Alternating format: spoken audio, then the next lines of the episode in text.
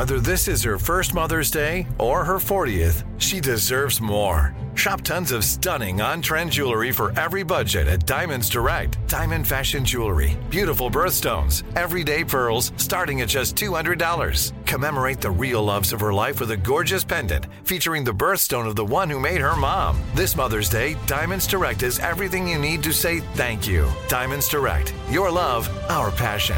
Online at diamondsdirect.com.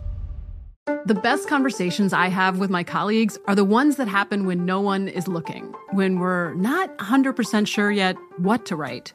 Hopefully, having conversations like this can help you figure out your own point of view. That's kind of our job as Washington Post opinions columnists. I'm Charles Lane, Deputy Opinion Editor.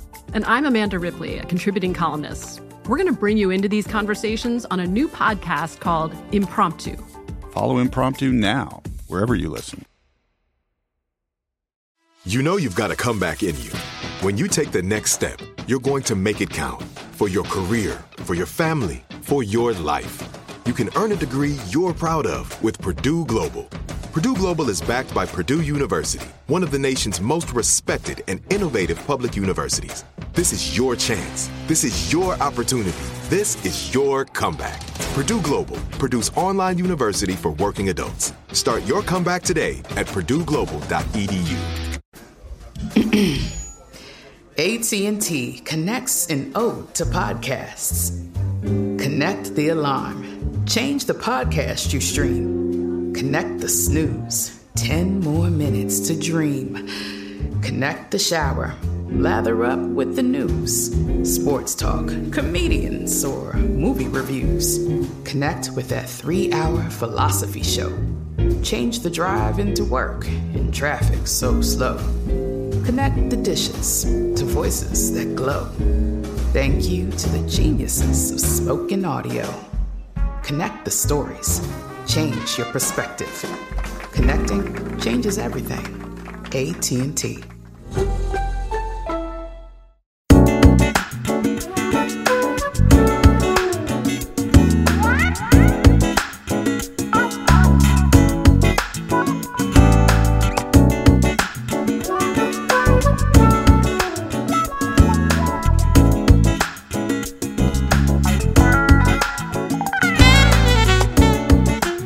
To the latest edition of 100, the Ed Gordon Podcast. Today, a conversation with actress, host, author, and mom, Garcelle Beauvais. All of her success is an against the odds tale. After her parents divorced, her mother took her seven children from Haiti to America to start a new life. Garcelle, the youngest of the children, spoke no English learning it from, among other things, watching Sesame Street. Their move to Massachusetts would land Garcelle in an all white environment, and it was the first time of many that made her feel like a fish out of water. But that never stopped the soon to be star from persevering. I wondered how much of coming from Haiti played a role in her drive. I have been to Haiti on a couple of occasions. And I'm curious, even though you left relatively early, I believe we are where we came from. So tell me what that island has done for you and and and you know who you are because of it. Who I am because of it is uh, I have integrity. I have a lot of faith, and we are resilient. and I think that resiliency has played into my journey in terms of from Haiti to Hollywood how much of and you know sometimes i think we psychoanalyze stuff way too much right? Uh, but but the truth is we are a lot of our history. Um, you know that nation um, is is and has been for generations and generations poverty stricken when we talk about your resilience and we talk about the stick to itiveness that you've had throughout your life and throughout your career how much of that do you think played a role in who who you are in that way? I think it played a huge role. First of all, I remember where I'm from. I think that's really important. You have to remember where you came from. And I think also having being an immigrant when I moved to the United States has given me that drive, you know, that drive from being able to come here to America, sort of living the American dream, although I didn't even know what the American dream was. But definitely that gave me the fortitude to continue to work and push through and push through regardless. And I think that's a lot of it being, you know, my Haitian roots. Why now for the memoir? Um, Love Me As I Am. You know, what made you say now is the time? You know, it felt like personally and professionally, I'm in a really good place. Um, and I felt like I had made some peace with certain things in, that I've written about the book. And uh, some I was sure of, and others brought up things that I thought I had peace around, and I didn't.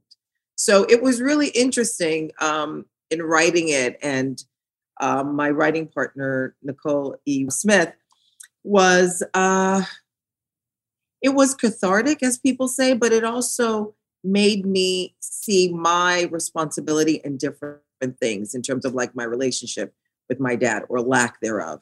Um, knowing what I know now, I would have given him more of a chance of being in my life.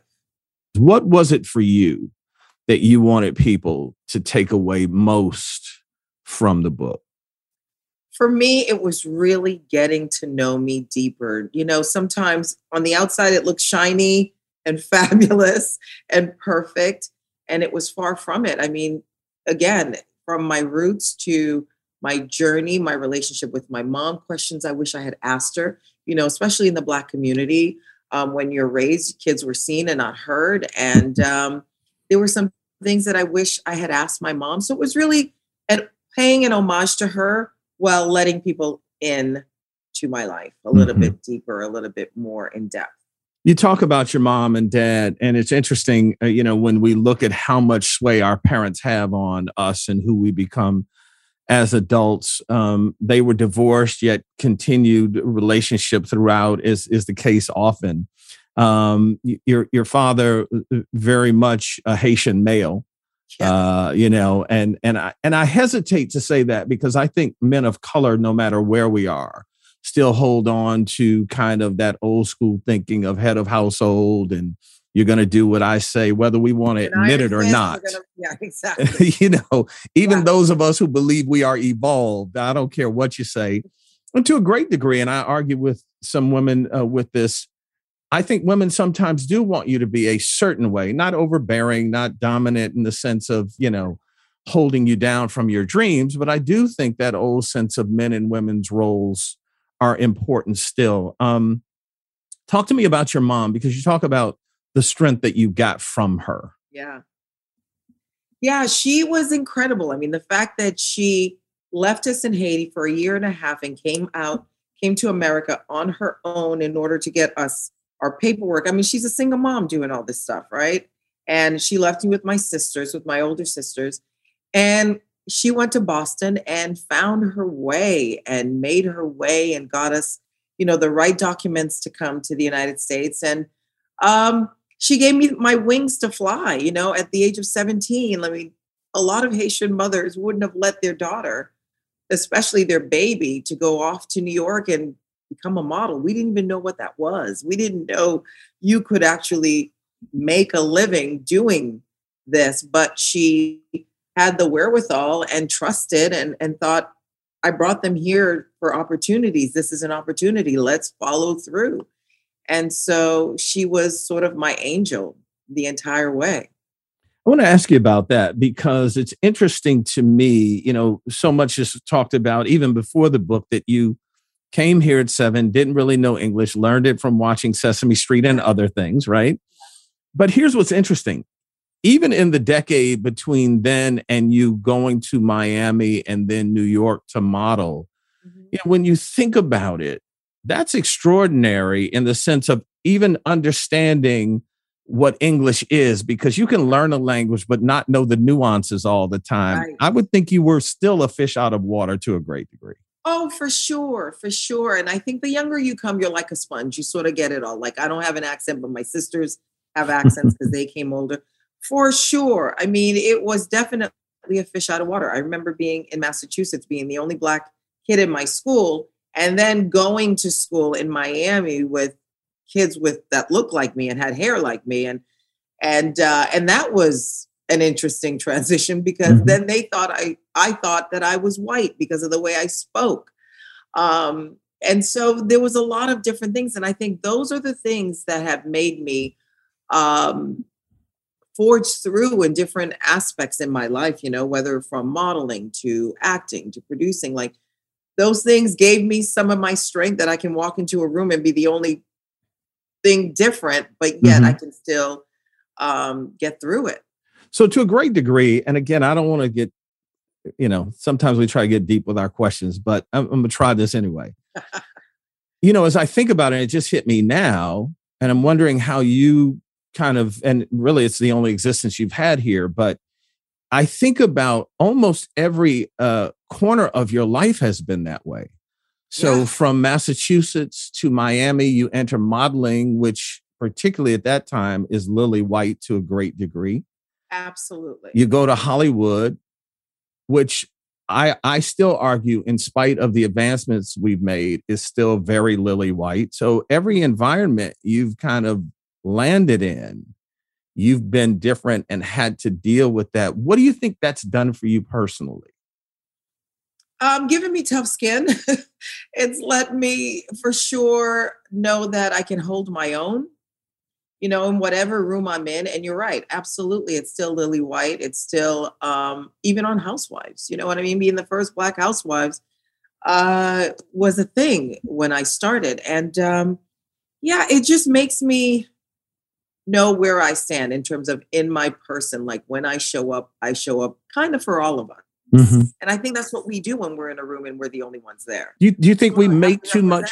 Carry that you think black folk and i don't say this to get you in trouble because i know these sometimes we say things and you know people take it and run with it but i would suspect you've not allowed race to be the thing to hold you sometimes i think we make too much of it agree in certain corners agree no i never have i mean for me it's always been um i'm going to do what i do anyways regardless whether I'm scared, whether I'm intimidated in the room, you're not going to know that, but I'm going to know that.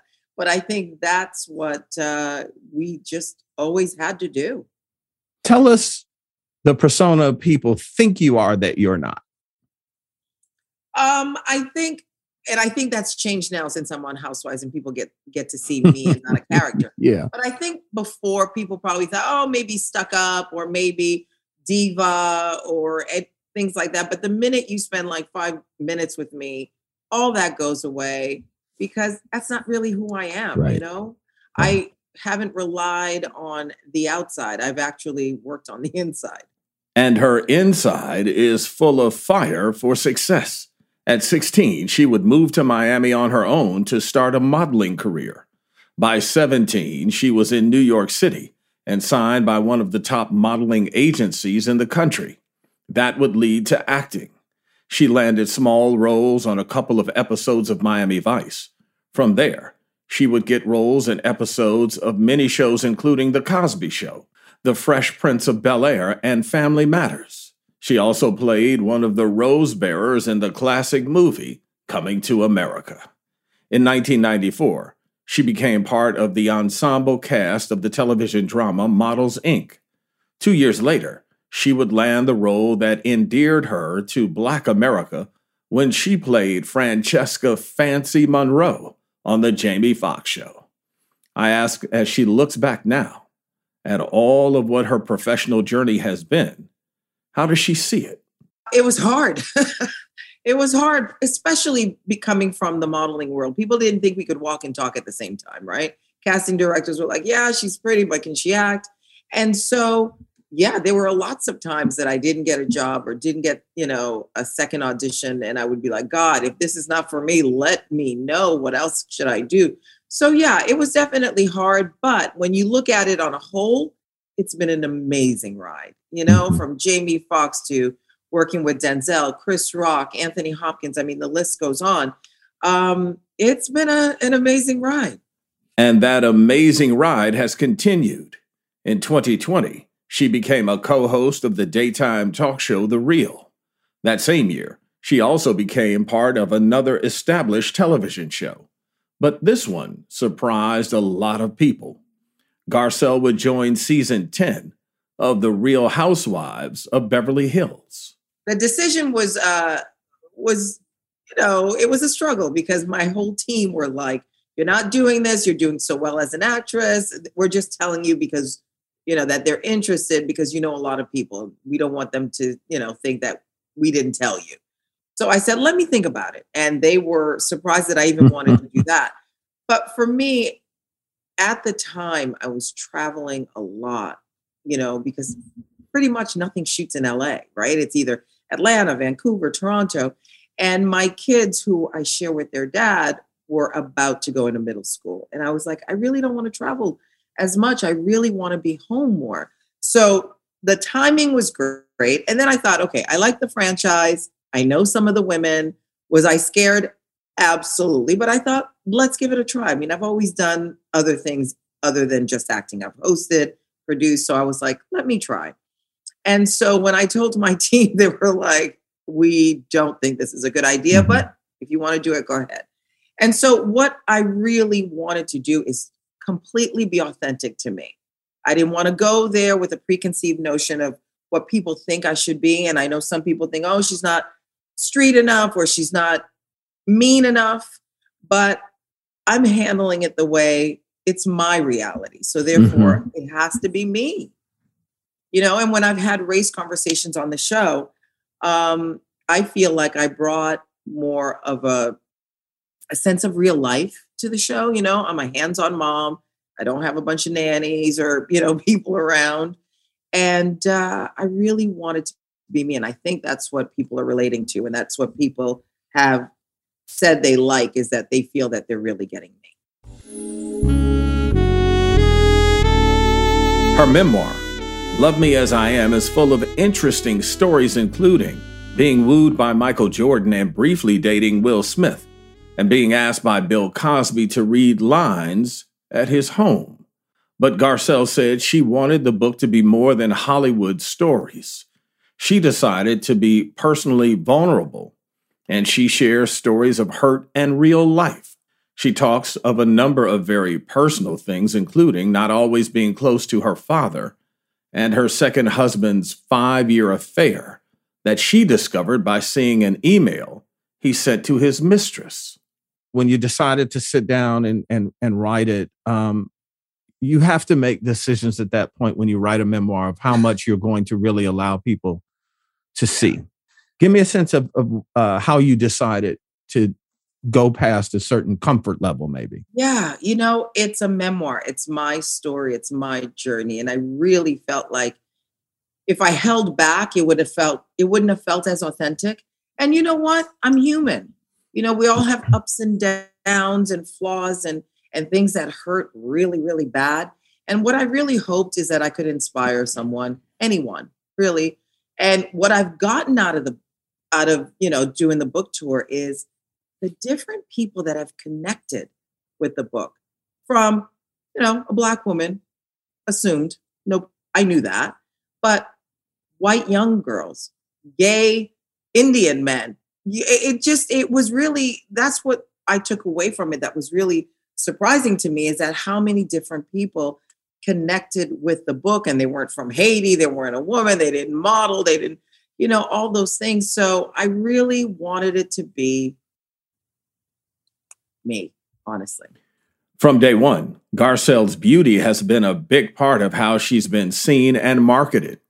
I ask about the irony of being touted in the industry as a beauty, being the fantasy of many men, yet having rocky marriages, and like others, finding herself blindsided by a partner's infidelity. I suggested many would see it as inconceivable that she would have found herself in that place. I don't think of it that way because I don't see myself that way. It's mm-hmm. beautiful that people do, but sometimes my girlfriend uh, has to go. Do you know who you are? Mm-hmm. mm-hmm. so um, I like the aspect of not thinking of myself that way. I just see, you know, I've been blessed in a lot of ways, and I'm grateful for those things. But I don't, I don't buy into them all. You know. You have not. Uh, I saw as you talked to others. Um, you've not fallen into the trap of giving up on marriage as a possibility or love, you know, Yeah. that soulmate as a possibility. Is that just your nature or what did you do? Because so many people after X number of tries or X number of marriages or whatever the case may be go, eh, this ain't for me. Yeah, I mean, I think I love love, and I really do believe that one day I will find my person. I think, um, listen, if I was a quitter, I wouldn't be here now talking to you, right? So I can't quit on that either. Hmm. You know, I, I'm I'm gonna wish and hope until the day he shows up. I'm sure he's out there somewhere. That I can promise you. Let me ask you about the hustle that it is you, I think. You know, I think about Sure. um, you've done children's books, you've got a podcast, you just signed a deal with NBC Universal for a first look. yeah. Um, you did a line of children's jewelry. You know, you've got X number of shows going. Um, is is that mom and dad? Is that just innate in you? What is that? Because you know, you could you could lay back a little bit. You know, you just you just left the Real, right? You were on the Real for so I mean, come on, come on, girl, sit down. I actually think the hustle is in me.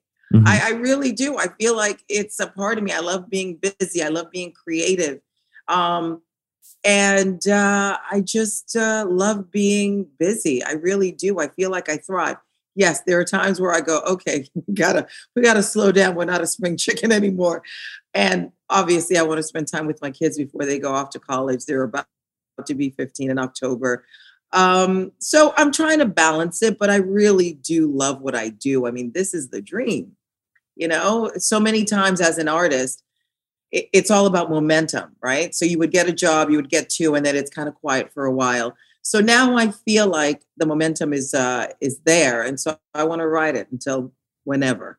We also talked about the one thing she's most associated with her character Fancy from the Jamie Foxx show.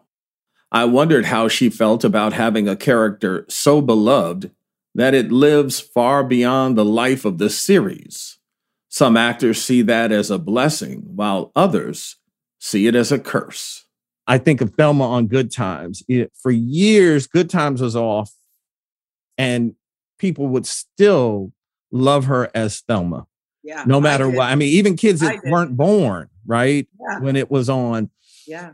Um, tell me what that character means to you and the connection you have.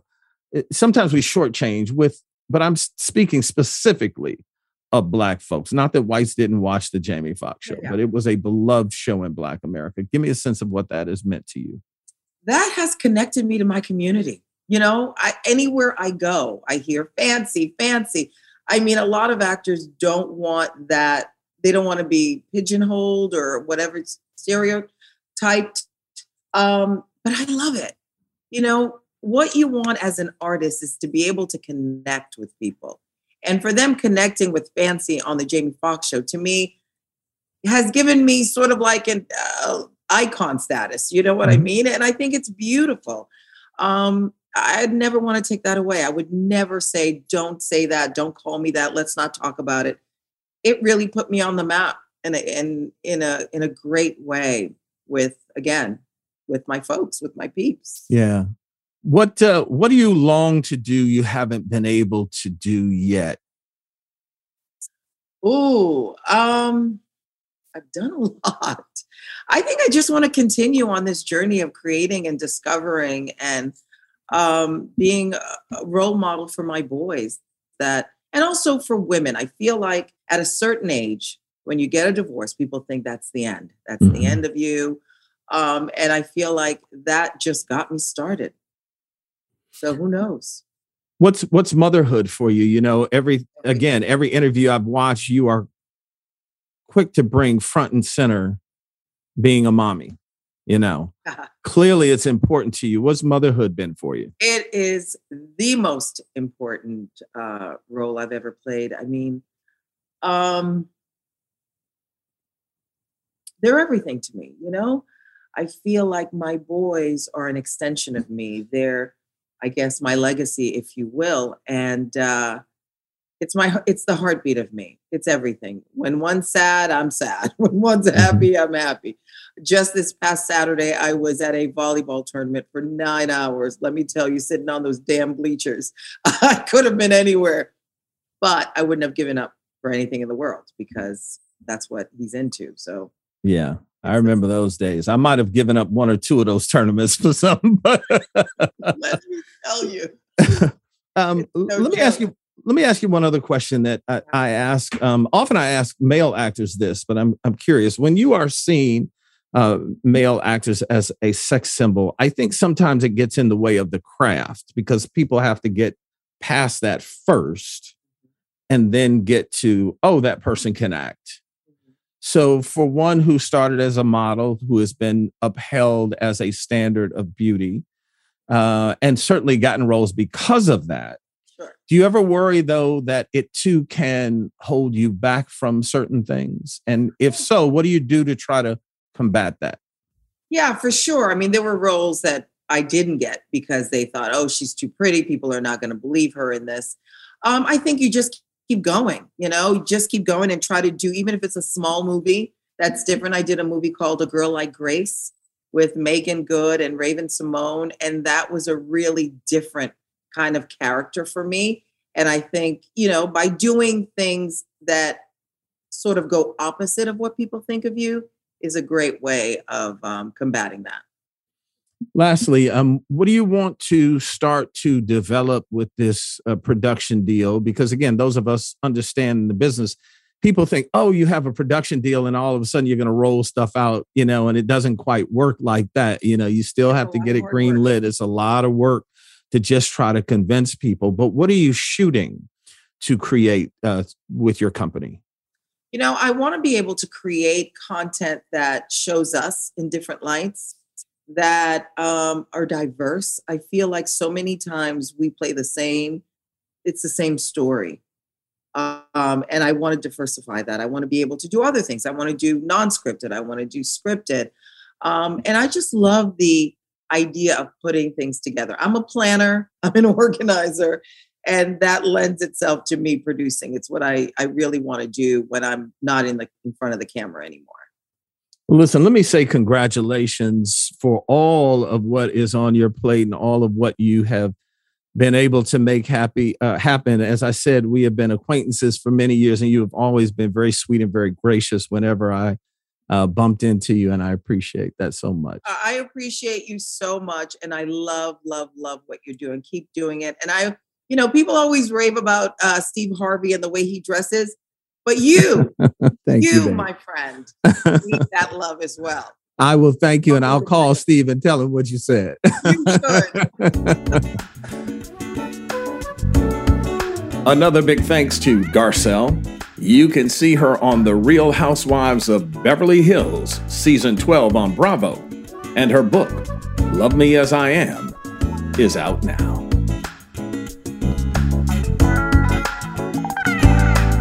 One Hundred is produced by Ed Gordon Media and distributed by iHeartMedia. Carol Johnson Green and Cherie Weldon are our bookers. Our editor is Lance Patton. Gerald Albright composed and performed our theme. Please join me on Twitter and Instagram at Ed L. Gordon and on Facebook at Ed Gordon Media.